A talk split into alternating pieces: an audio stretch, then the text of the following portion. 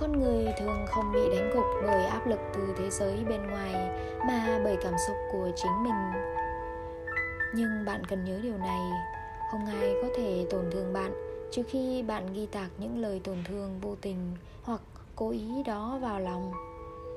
Khi cảm thấy năng lượng tiêu cực sắp sửa bùng nổ, bạn nhất định phải điều chỉnh cảm xúc của mình cho chúng một thời hạn, vài phút, vài giờ hoặc vài ngày không được để mình chán trường suy sụp quá lâu. Cuộc sống là thế đấy, áp lực đổ lên áp lực. Không phải ai trên cuộc sống này cũng đủ kiên nhẫn chờ ta trưởng thành như bố mẹ.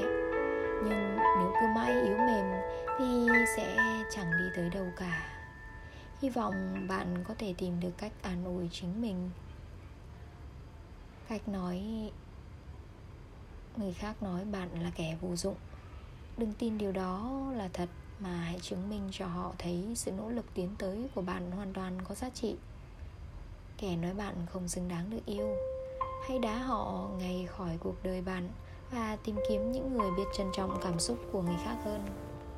Cái chính là đừng phủ nhận chính mình, thì dù thế gian bên ngoài kia có tàn nhẫn thế nào đi chăng nữa